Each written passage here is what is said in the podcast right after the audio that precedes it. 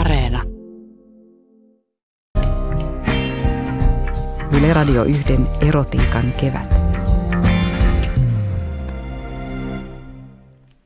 Tervehdys. Tosiaan lemmenrohtoja ja muita taikayrttejä on luvassa seuraavan tunnin ajan. Tervetuloa kasvitieteilijä Sinikka Piippo. Kiitos. Ja perinne- ja kulttuuritutkija Merja Leppälahti. Kiitos. Kasvitieteilijä Sinikka Piippo, sä oot kartoittanut ihan kirjaksi asti lemmenrohtoina käytettyjä kasveja ja selvität tässä Rakkauden rohdot -kirjassasi lähes 100 kasvin vaikutukset seksuaaliseen hyvinvointiin, niin mitä näillä oikeastaan tarkoitetaan näillä lemmenrohdoilla? Niistähän käytetään myös nimitystä afrodisiakit. Joo, mä oon itse tykännyt tästä afrodisiakki-nimestä niin tosi paljon, että sehän viittaa siihen historiaan, että just siihen, että on saanut nimensä niin tämän rakkauden jumalatar Afroditeksen niin mukaan, tai voisi tietysti roomalaistenkin mukaan niin puhua Venuksen yrteistä, mutta näistä ei puhuta, niin sellaisista kasveista ja itse asiassa myös ruuista ja tuoksuista ja muista, että joilla on sitten vaikutusta siihen itse asiassa hyvään oloon tai luoda sellaista eroottista ilmapiiriä ja niitähän voi käyttää erittäin monella tavalla, tällaisia kasveja, että se ei ole pelkästään sitä seksiä, jota näillä halutaan, vaan itse asiassa hyvää oloa ja semmoista kumppanuutta ja niin edelleen. Niin, että tosiaan näillä monilla kasveilla on sellainen vaikutus, että ne kohottaa mielialaa ja poistaa stressiä ja lisää luottamusta, ja nämä kaikki on tietysti tärkeitä parisuhteessa. Niin on, kyllä. Ja sitten justiin niin parantaa sitä sekä kehon että mielen kuntoa ja voimaa. Et perinteisestihän ne on ihan siellä historian hämärissä ollut justiin tällaisia kasveja, että jotka on tuottaneet sitten parempaa kuntoa näille, jotka on käyttäneet sitten tällaisia kasveja. Useinhan ne on olleet hallitsijoita, joille tämä on ollut tärkeää, se pitkä ikä ja pitkä hyvä kunto, mikä kestää sitten niin kauan kuin se nyt olisi vaan mahdollista. Joo, aivan. Lempirohdot saattavat vaikuttaa meidän kaikkiin aisteihimme.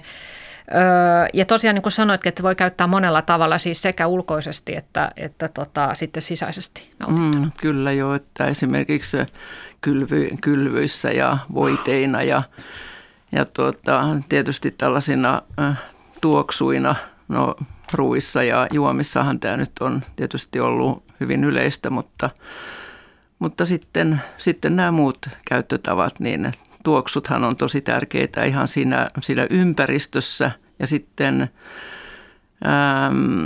se, että miltä se henkilö tuoksuu ja se, miltä se ympäristö tuoksuu ja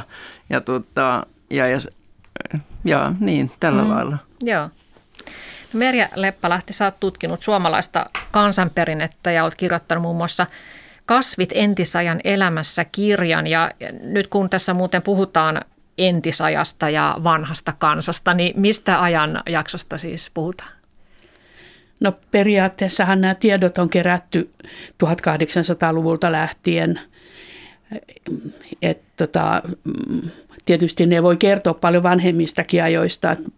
Monta kertaa tässä on semmoista perimätietoa, mikä on kulkenut pitkäänkin mukana, mutta kovin kauas taaksepäin ei päästä kirjallisten lähteiden kanssa. Aivan ymmärrettävästi näin Suomen olosuhteissa. Että nämä vanhat kulttuurit on eri asia, että niistähän löytyy paljon kauempaa. Kyllä.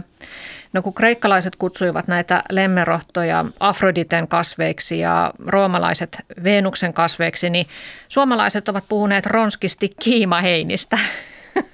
Niin mitäs ne oikein oli? No kiimaheinät on oikeastaan kun niistä puhutaan, niin ajateltu, että niillä saa eläimet kiimaan silloin, kun on sopiva aika astutukselle. Eli ihan tämmöinen ronski tilanne, että astutusaika koittaa ja pitää saada kiimaan. Ja näistä on kyllä kerrottu, että nämä toimivat myös ihmisille ja joskus on kerrottu tällaisia juttuja, että on salaa juotettu jotain tällaista kiimajuomaa jollekulle ihan kiusanteoksi.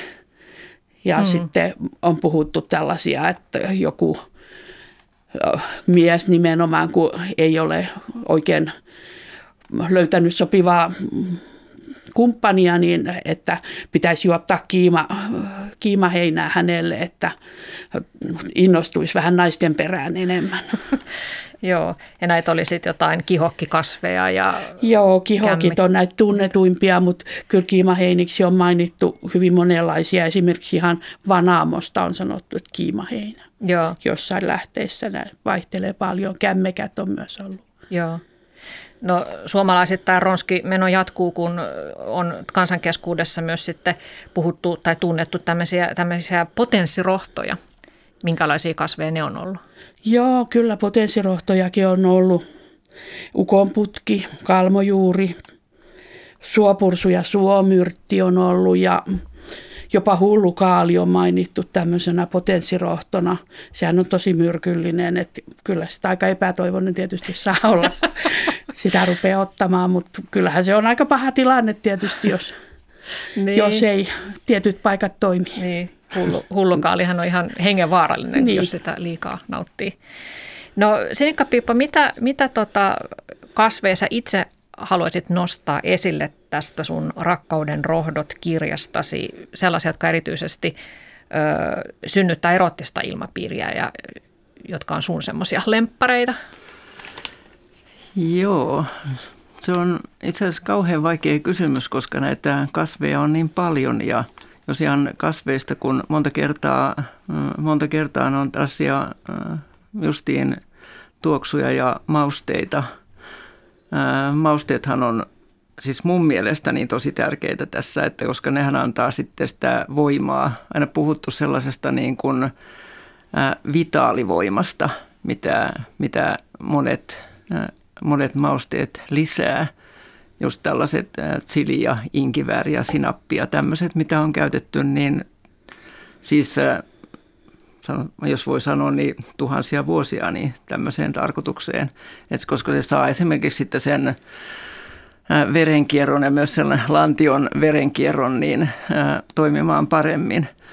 Mutta sitten jos puhutaan vähän toisenlaisista kasveista, että jos ei nyt mennä ihan tuohon, niin, niin sitten on hyvä olla sellaisia kasveja, jotka niin kun tuo sellaista ilmapiiriä, joka on ehkä semmoista rakastavaa ja ymmärtävää ilmapiiriä ja semmoista keskinäistä luottamusta.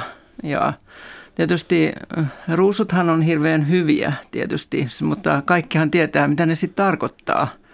Ja siitä voi tulla sitten vähän semmoinen olo, että ahaa, toi nyt häntä viettelee, jos se nyt niitä joka puolella laittaa niitä ruusun terälehtiä tuossa. Mutta sitten on näitä hienovaraisempia. Se menee aika lailla sitten vähän niin kuin jo taikojen tai magian puolelle, niin jos sen sijaan kärsämöä ajattelee, koska sehän on tällainen myös mieleen vaikuttava. Se on sellainen kasvi, mitä ajatellaan, että silloin on sekä maskuliinisia että feminiinisiä puolia tässä kasvissa, niin se saa niin kuin nämä henkilöt sitten niin kuin löytämään semmoista niin kuin yhteistä olemista keskenään. Ja rosmariinihan on vähän samanlainen. Se on tietysti vielä voimakkaampi kasvi tässä mielessä, että se parantaa sitten näitä tällaisia mentaalisia kykyjä, että niin kuin mieli pelaa paremmin. Ja tietysti niin. Se on hyvä jossain kylpyvesissä ja muissa tämmöisissä, niin kun sanotaan, se on vähän samanlainen kuin poimulehti, että saa esiin niin kuin sen neidon minkä ikäisestä naisesta tahansa. Joo, ja sitten luin tuosta sun kirjasta, että kun tämä rosmariini tosiaan vaikuttaa myös mentaalisesti. Joo. Että antiikin Kreikassa niin opiskelijat piti rosmariiniseppälettä päässä, koska se niin uskottiin, että se myös parantaa muistia. Joo, sehän on ihan oikeasti niin, toimii sillä lailla, että siinä on tällaisia fenolisia aineosia, jotka parantaa muistia. Joo, aivan. Kyllä, ja sitä on myös viininmausteena käytetty. Niinpä. Joo. No voisi kuvitella, ja varmasti näin onkin, että ihmiset on tietenkin aikojen alusta asti käyttäneet kasveja erilaisiin vaivoihinsa ja tietysti ravinnoksi, mutta tiedetäänkö sitten, että missä vaiheessa on huomattu, että joillakin kasveilla on erottista elinvoimaa antavia vaikutuksia? Mitä tästä historiasta tiedetään? No tietysti aina vaikea tietää, mitä siellä aikojen alussa on sitten tiedetty, mutta kyllähän niin, siis näistä Intian ajurvedasta ja kiinalaisesta lääkinnästä tiedetään, että siellähän on siis tutkittu, sanotaan nyt käytännössä tietenkin näitä asioita aika lailla, että siellähän Intian ajurvedassahan on näitä vasikarana kasveja, että joiden vaikutus nimenomaan niin kohdistuu siihen niin no sanotaan nyt seksuaaliseen puoleen. Ja nämähän on monet sellaisia, että mitä nykyään käytetään meilläkin superruokana. Ja ne on aika lähellä nämä vasikarana kasvit, niin noita tällaisia niin kuin adaptogeenisia toonikumeja, just tällaisia myös näitä superruokia, mitä on, sanotaan rasajaana kasveiksi. Ja Intiassahan niin se on ollut aina mutkatonta. Mäkin olen käynyt siellä Intiassa ja katsomassa näitä temppelikaiverruksia, missä tosiaan esitetään tätä seksuaalista aktia näissä kaiverruksissa, niin niin kyllä se nyt suhtautuminen on ollut todella mutkatonta tämmöisiin asioihin. Hmm. Ja Kiinassa tietysti niin on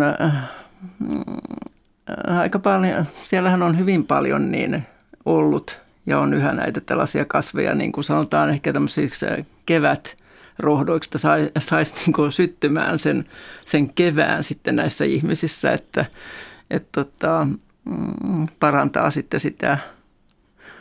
sitä niin kuin voimaa ja seksuaalista voimaa. Tämä on hyvin pitkälle kehittynyt siellä Kiinassa tämä tieto näistä, että miten kasvit vaikuttaa tämmöisiin asioihin. Mm.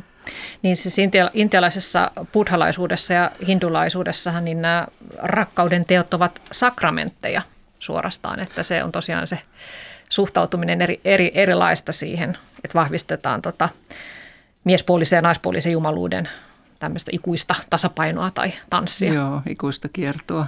Joo. Joo, niinhän se tietysti on joskus ollut. Euroopassakin tietysti on yhä niin tietyissä piireissä, niin kuin, jotka elävät niin kuin luonnon kiertokulun mukaan, että aika harvinaiseksi se tietysti on mennyt nykymaailmassa, että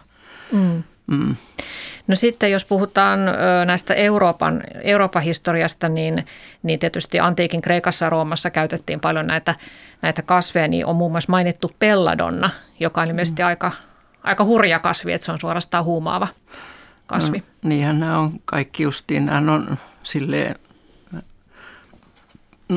sukulaiskasveja, belladonna ja hullukaali ja hulluruoho, sillä niiden kemian perusteella ainakin, että nehän todella niin, siis poistaa estoja. Sen takiahan niitä on paljon käytetty ja tietysti niillä on se todella maaginen puoli, että ne auttaa siis myös siirtymään tuonne niin kuin näkemään näkyjä, mutta ne tosiaan vie myös pois niitä estoja. Sen takiahan niitä on käytetty varsinkin just näissä niin, no sanotaan nyt hedelmällisyysrituaaleissa ja sitten tämmöisissä niin eri sanotaan pakkanaaleissa. Mä kauheasti tykkään nyt tästä sanasta, mutta kuitenkin. Mm. Että, ja niillähän on saatu sitten kokemattomilta ihmisiltä, nuorikoilta niin estot pois ja tietysti näitä on käytetty sitten niin rahan ansaitsemiseen, että Ja prostituoidut on myöhemmin käyttänyt näitä ja niin edelleen. Joo. Nämä on hirvittävän vaarallisia. Joo. Ja keskiajalla käytetty osana noitien valmistamissa voiteissa. No koska se on just ollut sitä, että sitten pääsee niin kuin toisilleen tietoisuuden tasoille niin käyttämällä näitä. Kyllä. Mm. No, sitten myös varoituksen sanat, no tuo belladonna on tietysti ilmiselvästi huumaava vaikutus, mutta sitten ihan tämmöiset yrtit, esimerkiksi minttu, niin siinäkin kohtuus kaikessa, että niihin liittyy myös vaaroja. Niin, no minttu on itse asiassa kuitenkin aika vähän vaarallinen, mutta riippuu siitä lajista. Että kyllähän joku Puolan minttu, mitä on historian saatossa paljon käytetty, niin voi vahingoittaa maksaa. Eli näissä on taas pulekonia. Nyt jossain muissakin näissä yrteissä on pulekonia, mikä suurina määrinä sitten ei ole terveellistä. Mm. Mutta sitten on näin muita, mä en tiedä, että mihin sä viittasit tässä. No mä viittasin oikeastaan, siis siihen totta kai, että siinä on ihan tollaisia vaaroja, mutta tässä sun kirjassa oli myös tämä, että kun tätä kutsuttiin Venuksen yrtiksi antiikin aikoina, niin kreikkalaiset varoittivat käyttämästä minttua ennen taistelua, koska sitten kaikki energia olisi mennyt lemmiskelyyn. Joo. Että siellä oli aika tehokas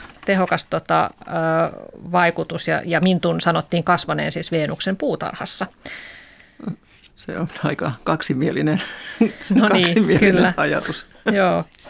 Ja sitten tässä sulla on myös toinen tai sulla on paljon kirjoja, mutta luin myös Kasvien salaiset voimat -kirjaasi, niin siinä oli mun mielestä niin kuin aika rohkeasti sanottu, että vahva piparminttuhaude vahvistaa takuuvarmasti rakkautta, kun sillä pestään kumppanin jalat pitkän päivän jälkeen.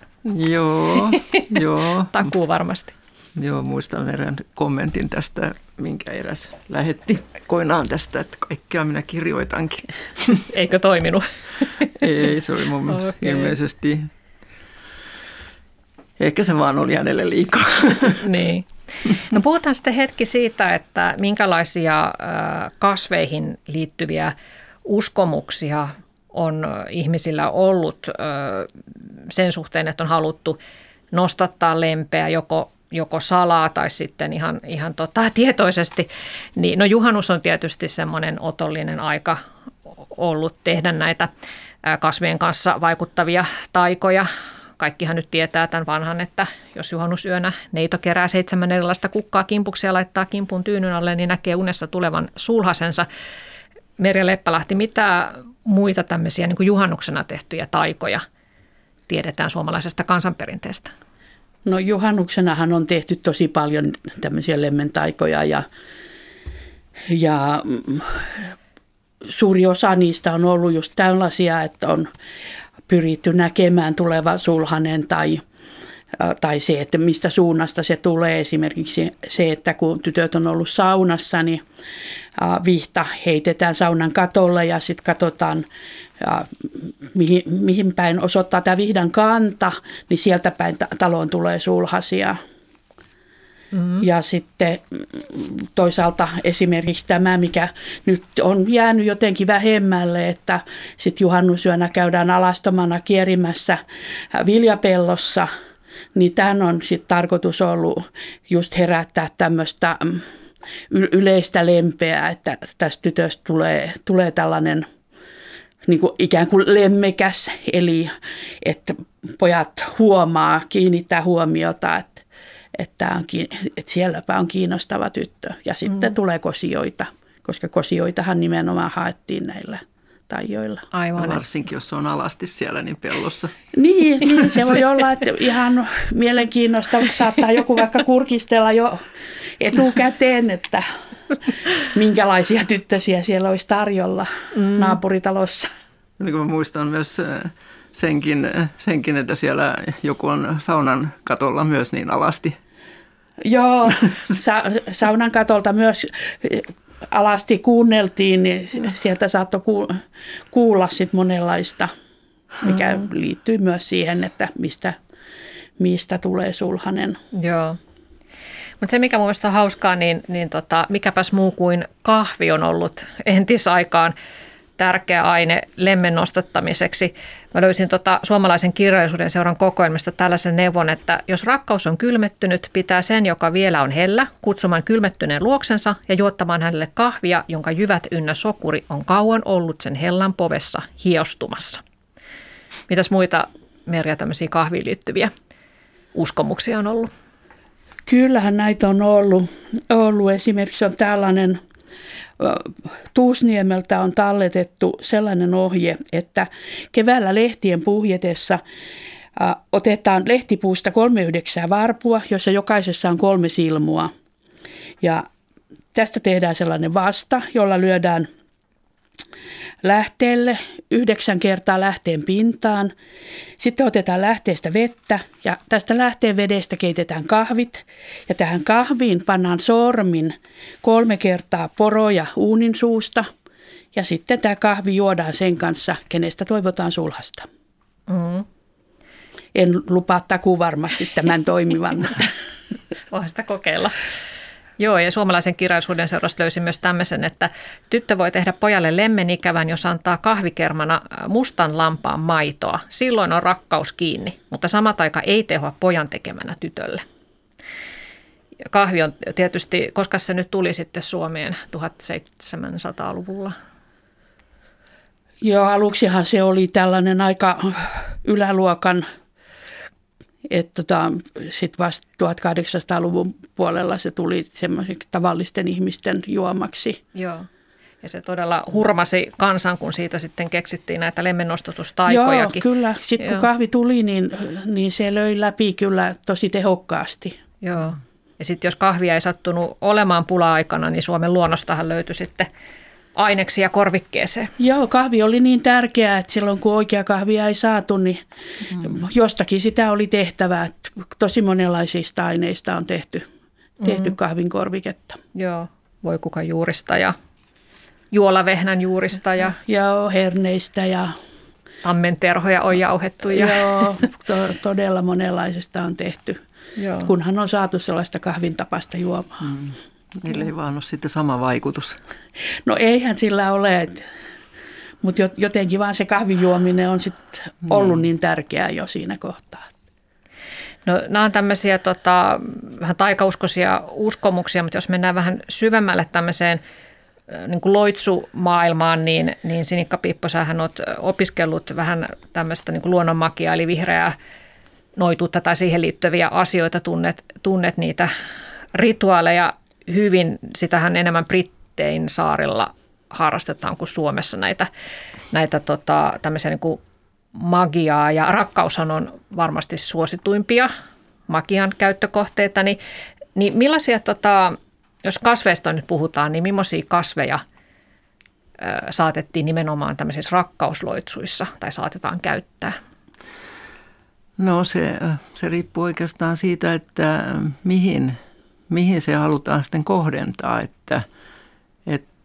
mutta kyllä mä nyt sanoisin, että yleensähän se on ollut niin sitä että se saisi sen suhteen ja se pysyisi se suhde kasassa, ja sitten toisaalta taas, että jos rupeaa menemään huonosti, niin että millä lailla saadaan sitten niin purettua se suhde niin, että mahdollisimman vähän sitten jäisi sellaista kaunaa ja katkeruutta, että voisi sitten siirtyä niin eteenpäin, ettei sitten jää vellomaan siinä niissä pahoissa asioissa sen jälkeen niin loppujäkseen. Että tämmöisiä. Ja kyllähän ne on aina tärkeitä justiin kasveissa, että mihin kohtaan tai mihin asiaan se sitten vaikuttaa, ja tietysti niiden väri on merkityksellinen.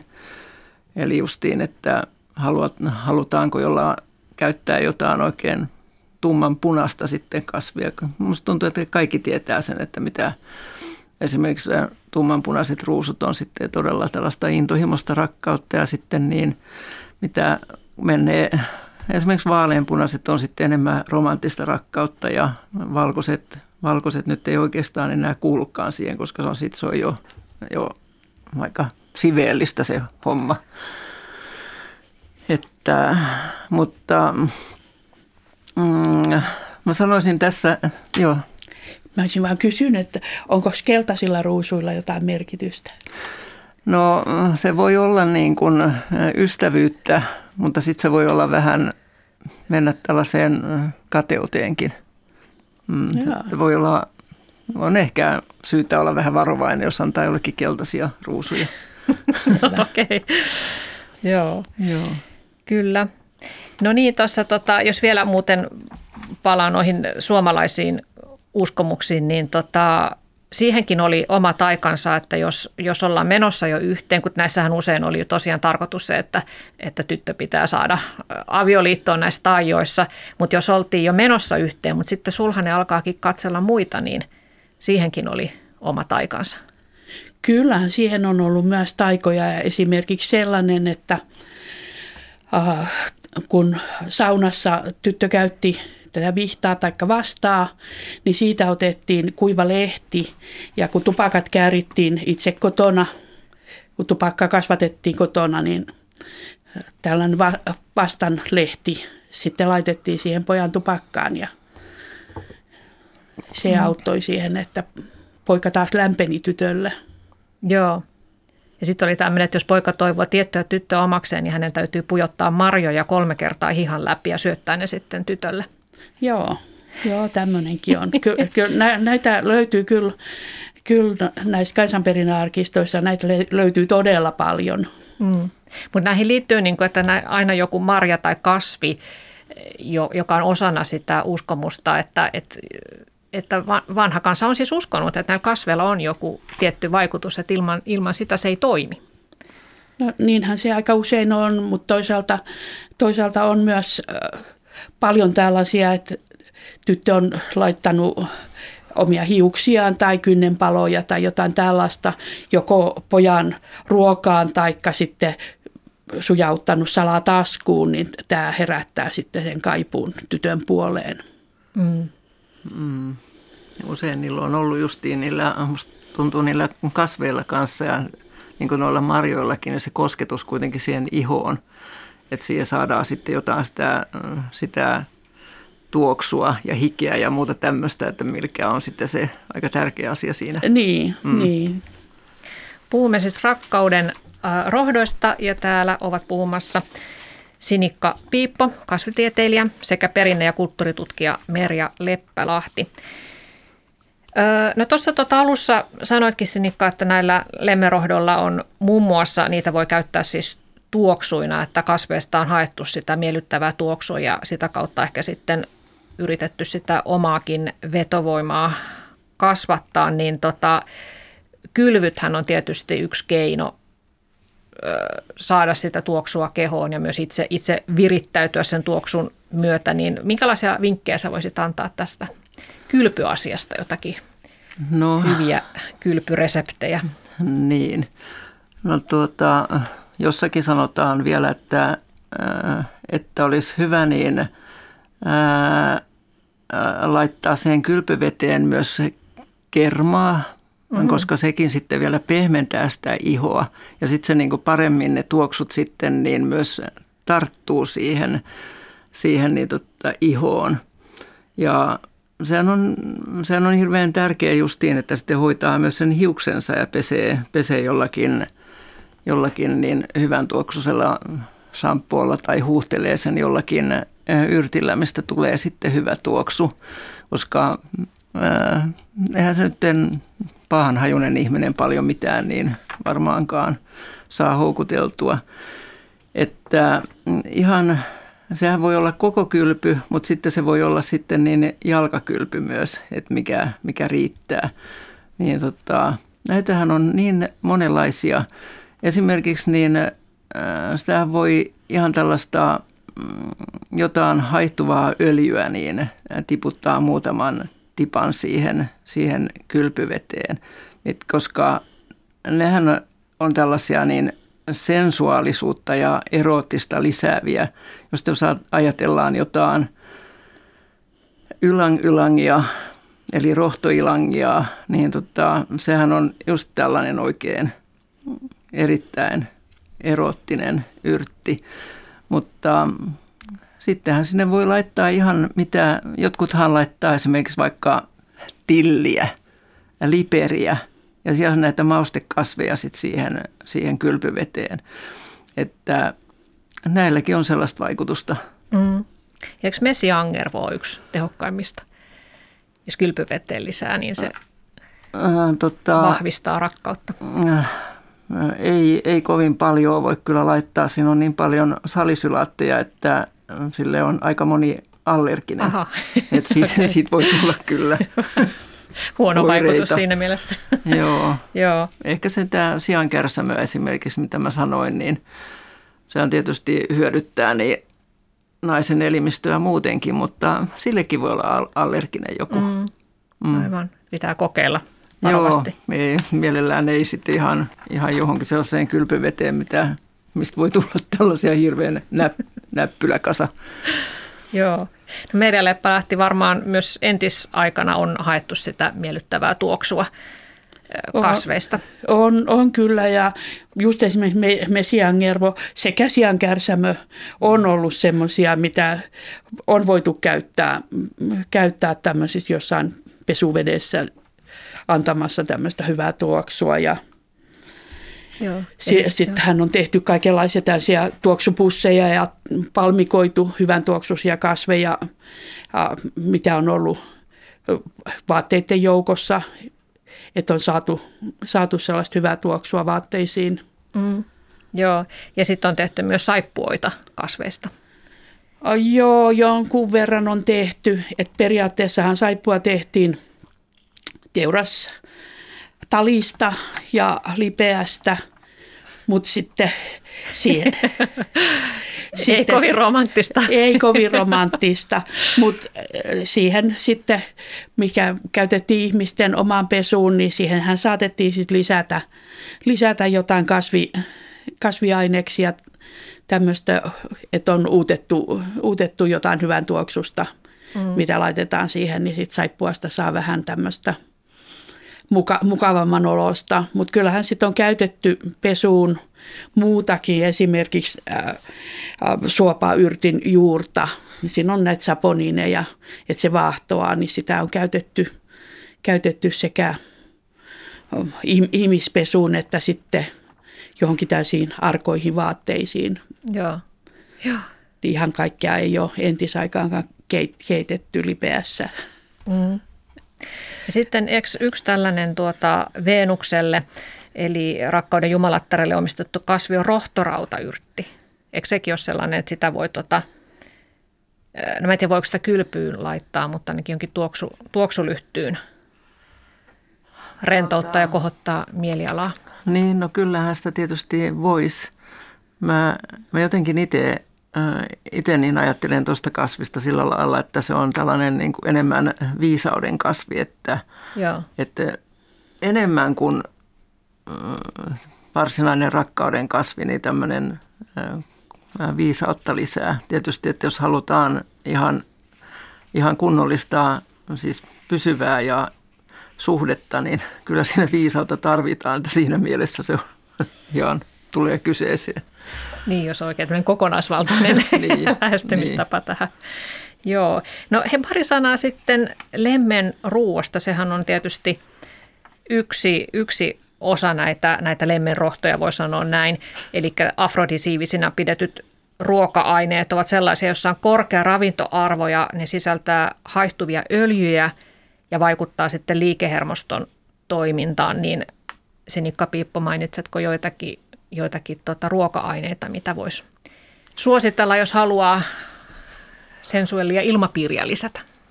Niin, no siis meikäläiselle nyt aina tulee mieleen tietenkin ja varmaan vaikka kelle muulle, niin tulee kyllä niin nämä mansikat ja suklaa, koska kyllähän niin ihmiset tietää heti, jos tarjotaan, että mun mielestä mä olin johonkin laittanut kuvankin siitä, että otetaan näitä mansikoita ja sulatetaan suklaata ja sitten voidaan tehdä tällaisia niin kuin tavallaan makeisia ja syöttää niitä. Mutta näitähän on niin paljon. Esimerkiksi ihan tavallinen vaniljajäätelö, jos siellä on oikeata vaniljaa, niin sehän on se koska vaniljassa on näitä sellaisia feromoneja aidossa vaniljassa, jotka muistuttaa niin ihmisen näitä välittäjäaineiden rakennetta. Ne oikeasti sitten tietysti jossain niin tryffeleissähän on myös näitä feromoneja. Niitä on jossakin muissakin ihan yrteissä, kun mä nyt muistasin, että mitä nämä nyt olikaan. Ja ja mitähän kasveja mä oikein sanon. Niin siis, no sittenhän on nämä, jotka vaikuttaa, niin jossa on arkiniinia. Ja kaikki pähkinät ja siemenet, niissähän on arkiniinia. Se ei nyt välttämättä ole sitten eroottiseen ilmapiiriin, vaan ne ihan vaikuttaa sitten siihen, että miten se mies oikeastaan toimii, koska ne vaikuttaa sitten siihen typpioksidiin, mikä laajentaa sitten verisuonia ja sitten saa niin kuin nämä seksielimet niin toimimaan. Ja mutta sittenhän on nämä kaikki mausteet, mistä mä jo aikaisemmin sanoin, sinapit ynnä muut, niin ne kyllä niin tuo sitä sellaista positiivista voimaa. Esimerkiksi niin. Ja mausteista muun muassa kaneli, sahrami, kaardemumma oli mainittu tuossa sun kirjassa, niin sehän on pullassa. Aika tärkeitä mausteita voi käyttää. Että. No, niin on, joo. Siinähän niitä on oikeastaan aika vähän, mutta sitten jos tekee näitä... Niitä käyttää runsaammin. Joo. Tietysti voi tehdä leivonnaisia, että mihin laittaa niitä sitten paljon. Esimerkiksi jotain marjapiirasta, joku sopiva marjapiiras esimerkiksi, missä on just sellaista niin kuin eroottista tunnelmaa lisääviä kasveja. Esimerkiksi tekee persikkapiiraan ja laittaa sitten... No raparperipiirakkakin, mutta kun ihmiset ei oikein miellä sitä sitten tällä lailla, mutta persikkapiiras, johon sitten niin kuin laittaa hyvin paljon sitten kaardemummaa ja kanelia päälle, ja se on aika hyvä keino.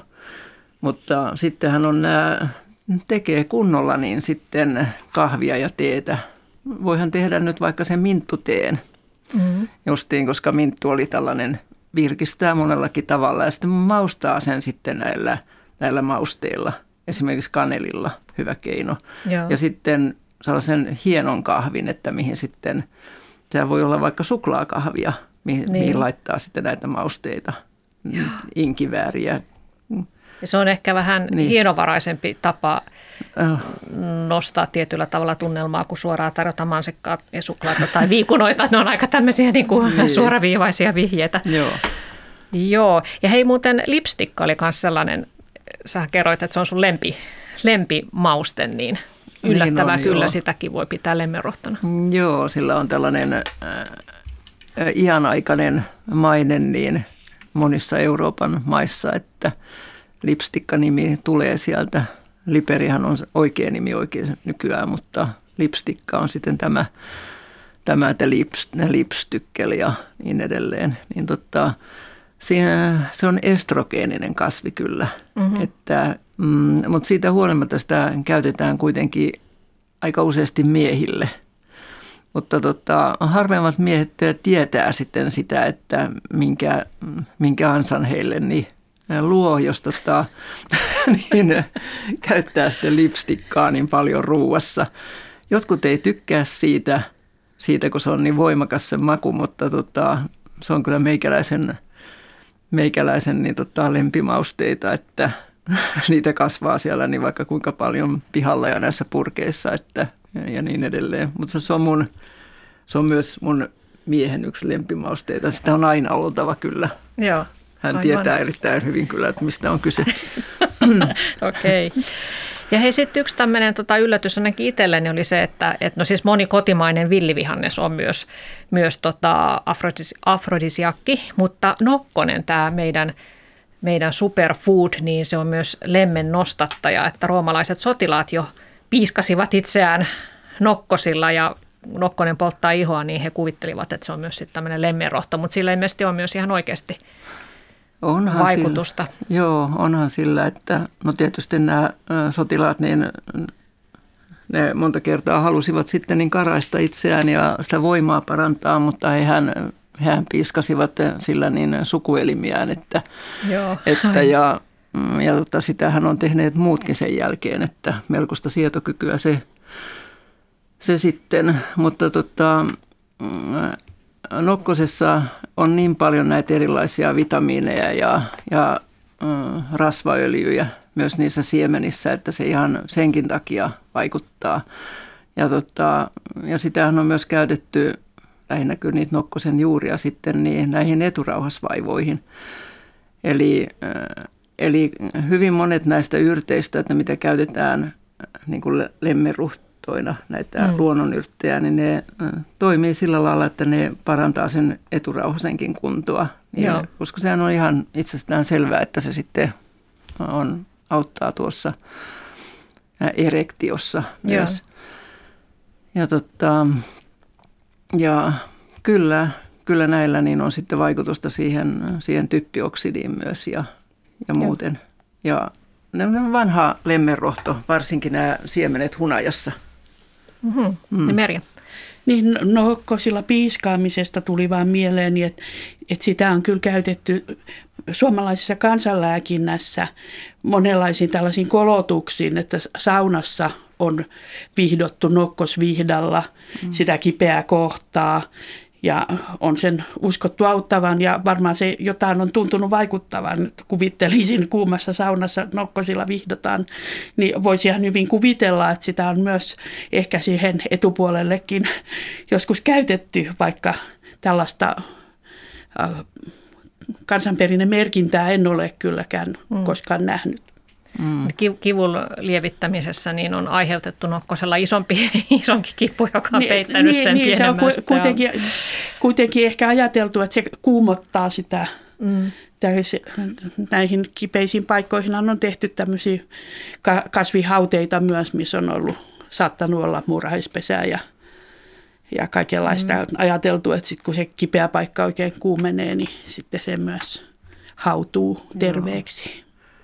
Ja sitten monet noista muista luonnonyrteistä, niin niitähän on käytetty ja käytetään sitten taas niin naisten sukuelinten kuntouttamiseen, että koska ihan samalla lailla niin täytyyhän se naisenkin elimistö toimia hyvin, että ei sitä niin kuin kipeänä silloin mitään viitti. Minkälaisia kasveja voisit mainita? No, esimerkiksi noi puna-apila ja valkopeippi ja sitten pihatataria, että on aika paljon sellaisia, tietysti siankärsämä myös niin, että jotka sit auttaa näihin kuukautisvaivoihin ja vaihdevuosivaivoihin ja sitten niin myomiin ja kaikkeen tämmöiseen, että jos on paljon kipuja ja verenvuotoa ynnä muuta, niin eihän sitä nyt ole jostain seksistä kiinnostunut silloin. Mm. Poimulehtihän on ollut se nyt on ollut joka puolella Euroopassa tärkeää justiin, että koska sillä on semmoisia limakalvoja parantavaa vaikutusta, ja niin kuin kiinteyttää niitä sitten niin esimerkiksi synnytyksen jälkeen auttaa parantamaan sitten näitä, niin se on tietysti aika hyvä maine myös niin tämmöisissä, että pitää sitten sen neidon nuorena myös silläkin tavalla, eikä pelkästään vaan sen kastepisaran takia, niin kuin iholle laitetaan ja niin edelleen. Joo. No, Sinikka Piippo, niin onko näiden rohtojen toimivuus seksuaalisen hyvinvoinnin lisäämisessä, niin onko se niin kuin uskomusta vai onko näistä tämän tehosta tai näiden tehosta niin ihan tieteellistä näyttöä? Sekä että, koska kaikissahan pitää olla aina niin sen mielen mukana. Eli tietysti niillä on se kulttuurillinen tausta, että ja miten sitten ne kasvit nähdään. Että esimerkiksi hedelmäthän on just sellaisia, että niiden muotoja, että miltä ne tuntuu sitten, että täällä nyt vaikka sitä persikkaa justiin, että siinä on se vako siinä ja miltä se näyttää ja tuntuu ja niin edelleen. Tämmöiset asiat on tärkeitä, mutta kyllähän näitä on tutkittu aika lailla, että ja tietysti se, että ne parantaa kuntoa, niin on on niin se tärkeä puoli. Mutta varsinkin tuolla justiin Aasiassa, Kiinassa ja muualla, niin kyllä tutkitaan just sitä, että miten ne vaikuttaa. Tietysti nämä on aika paljon niin sitten eläinkokeita ollut, että miten ne näihin vaikuttaa ja miten ne vaikuttaa sitten siittiöiden määrään ja liikkuvuuteen ja tämmöiseen. Ja sitten,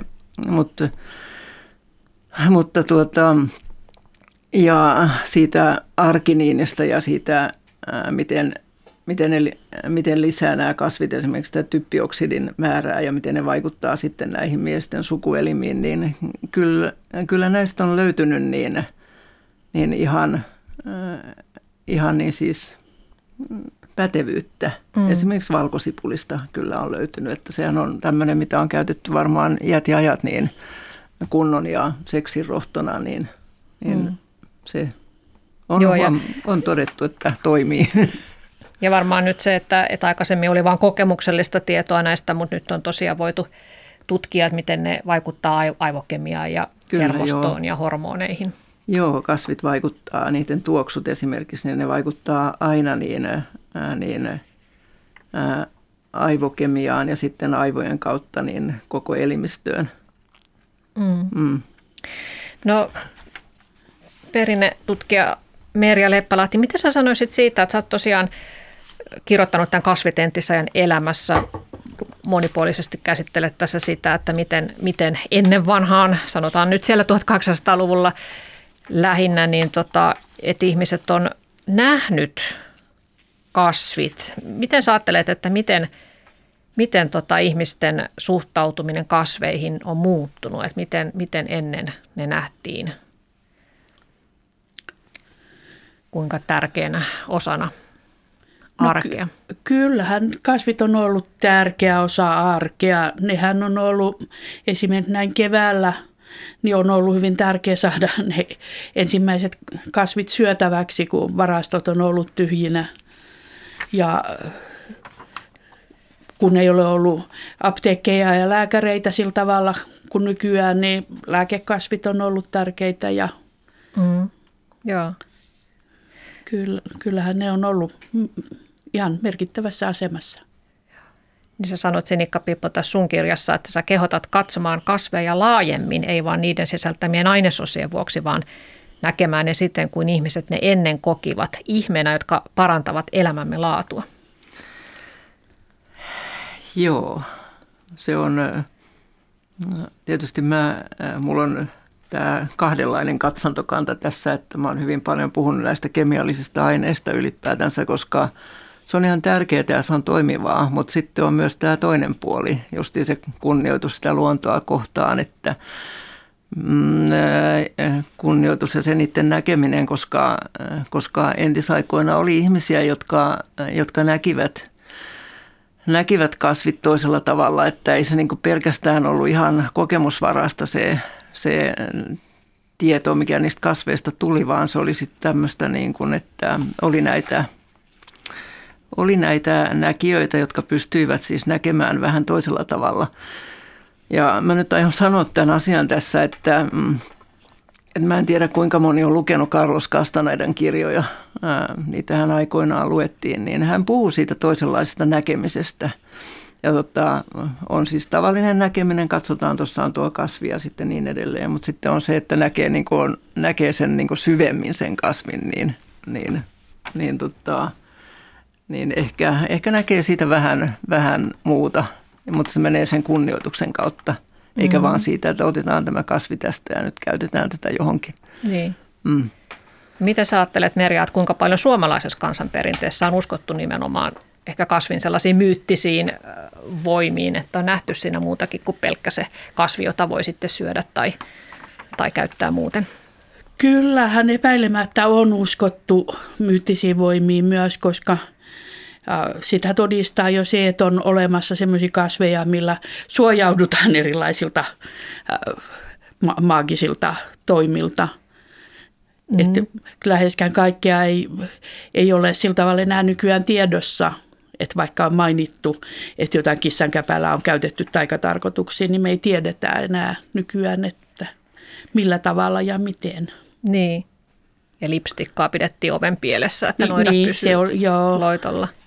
Ja sitten oli tietysti suomalaisessa perinteessä tämä, että oli niitä pyhiä pihapuita, joille piti sitten antaa ruokaa. Joo, kyllähän se aika usein on ollut, että sen pihapiirissä on joku tietty puu. Se ei välttämättä ole se pyhä pihlaja, niin kuin runossa sanotaan, mutta joku semmoinen oma puu, minkä juurelle on saatettu tuoda ensimmäiset viljajyvät ja tällaiset. Mm. Ja mä en tiedä, että kuvaako tämä jotenkin meidän tästä muutosta, mikä ihmisillä on siis kasveihin, se, että kuinka paljon oli erilaisia nimityksiä ennen kasveille. Että, luin, että Elias Lönnrotin Flora Fennica-kirjassa vuodelta 1860 niin kullerolle luetellaan seuraavat nimet: hepoheinä, humalakukka, juhanneksenkukka, keltakukka, kirkkokukka, kullerokupu, lokaheinä, lupunkukka, maanpulpukka, mollo, mäkiulpukka, noidanvaltikka, viluruoho. Aika rikasta kielenkäyttöä, mutta myös se, että se on nähty monella tapaa se kasvi, on monia eri käyttötarkoituksia myös. Joo, sehän on usein ollut käyttötarkoituksen mukaan ja sitten tietysti eri alueilla on ollut eri nimityksiä, mutta tosiaan samaakin kasvia on, samallakin alueella on voitu käyttää sit kasvista eri nimiä sen mukaan, että jos sitä on käytetty lääkkeenä tai mitä sillä on sitten tehtykin. Et nämä on tietysti ajalta ennen kuin on tullut näitä virallisia nimiä, ei ole vielä ollutkaan, niin joka kylässä saattoi sitten olla ne omat nimitykset. Niin. No nykyään ehkä villivihannesten suosion kasvun myötä niin kasvitietous ehkä on vähän lisääntymässä ihmisten parissa, mutta miten sä Merja historian tuntijana sanoisit, että missä vaiheessa sieltä 1800-luvulta tullessa nykypäivää kohti niin tämä tietous niin kuin hiipui pois? No se on hiipunut 1900-luvun alkupuolella, kun on tullut kauppoihin kaikenlaista ja on tullut enemmän lääkäreitä, apteekkeja. On saatu muualta nämä, niin ei ole sillä tavalla tarvittu, niin monet asiat on unohtunut. Sitten taas sota-aikana, kun on ollut pula-aika, niin silloin näitä on taas elvytetty, että muistatteko, että tämmöistä voi käyttää, kun ei muuta saa, niin käyttäkää tätä. Aivan, joo. Mites vielä tähän loppuun, Sinikka Piippo, sanoisit, että miten toivoisit, että me suomalaiset käyttäisimme kasveja ja suhtautuisimme niihin? No, mä tietysti toivon, että ihmiset suhtautuu kunnioittavasti kasveihin, ja tietysti myös käyttävät niitä hyväkseen sillä lailla vastuullisesti ja että on sitten sellaista, sanotaan nyt järkevää tietoa siitä, että ei taas mennä sitten niin kuin siihen toiseen äärimmäisyyteen. Joskus on nähnyt justiin tämmöistä, että sitten ruvetaan käyttämään jotain aika vähän vaarallistakin kasvia liikaa, että se tieto on hyvä. Aivan, sitä kannattaa etsiä. Kyllä. Ensin. Kiitoksia Sinikka Piippo ja Merja Leppälahti. Kuuntelijoille oikein kivaa päivän jatkoa. Moi!